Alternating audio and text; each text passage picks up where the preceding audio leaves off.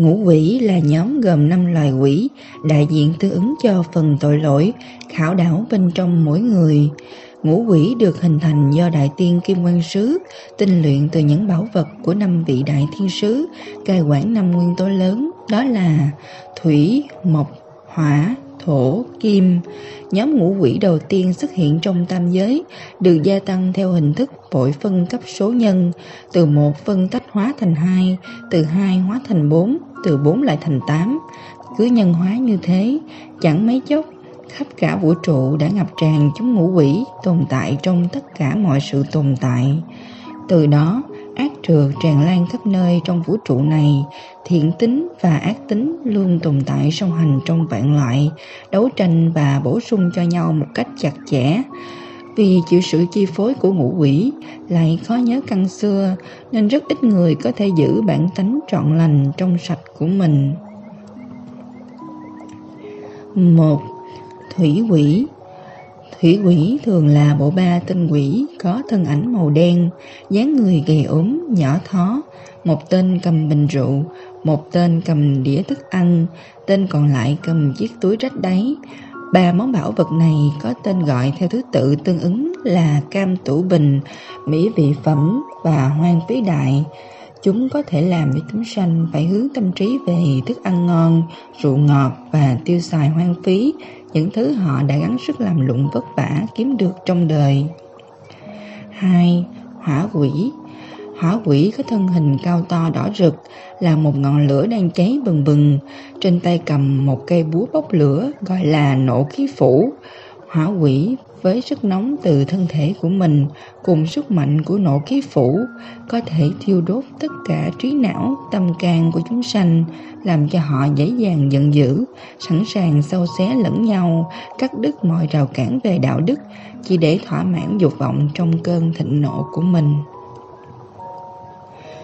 ba Mộc quỷ Mộc quỷ là một nữ tử tuyệt đẹp, nữ quỷ này toàn thân thơm ngát, trên tay cầm bó hoa đủ màu xinh tươi đang nở rộ, gồm 13 loại hoa có tên gọi là thất tình lục dục.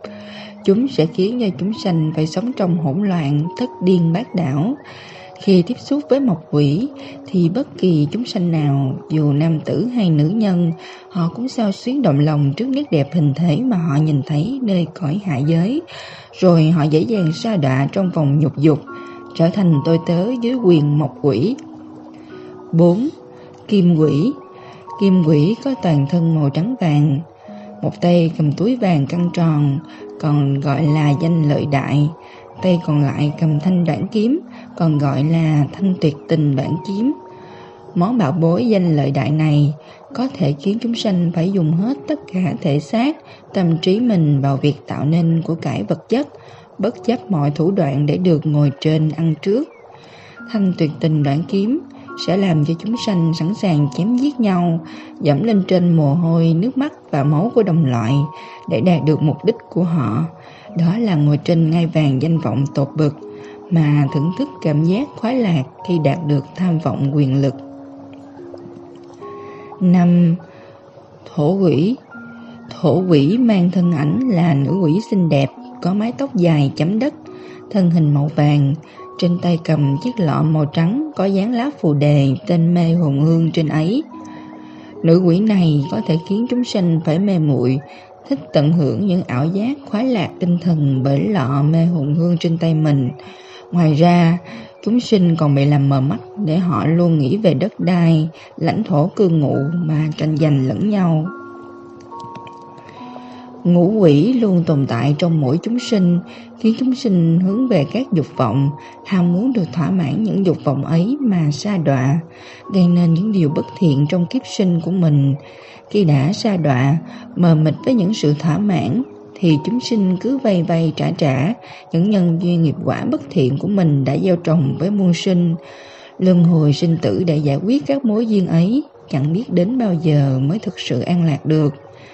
Như vậy, Việc tu tập của một con người nói chung hay của một hành giả nói riêng đều lấy đề mục là làm chủ chính mình không bị các ham muốn chế ngự thân tâm, trí não tinh thần của mình. Khi trong lòng khởi lên những ham muốn thì liền suy nghĩ, quán chiếu về việc đó có chính đáng hay không, có cần thiết hay không, rồi xả bỏ nó khỏi tâm trí mình. Từ đó chúng ta đoạn trừ được phiền não, đoạn trừ được với các sự tham, sân si, tật đố, vân vân, trở thành một con người tinh tấn, sống tích cực. Như vậy, cuộc sống của chúng ta tự nhiên sẽ bình yên, an lạc giữa đời thường.